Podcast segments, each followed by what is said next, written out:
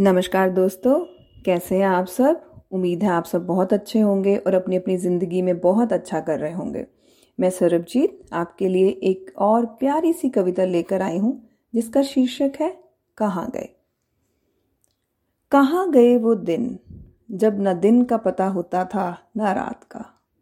न चिंता का पता होता था, न जिम्मेदारियों का।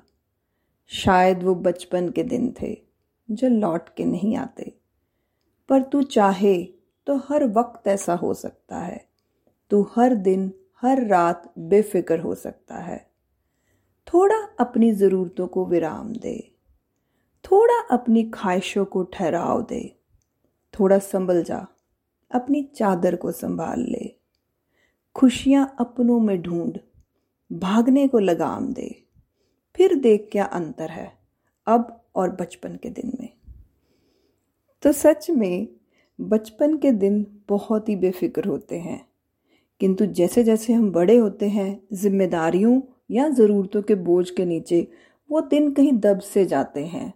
किंतु आप चाहें तो सच में बचपन कभी भी वापस आ सकता है। तो इसी के साथ धन्यवाद। Keep listening and keep following thank you so much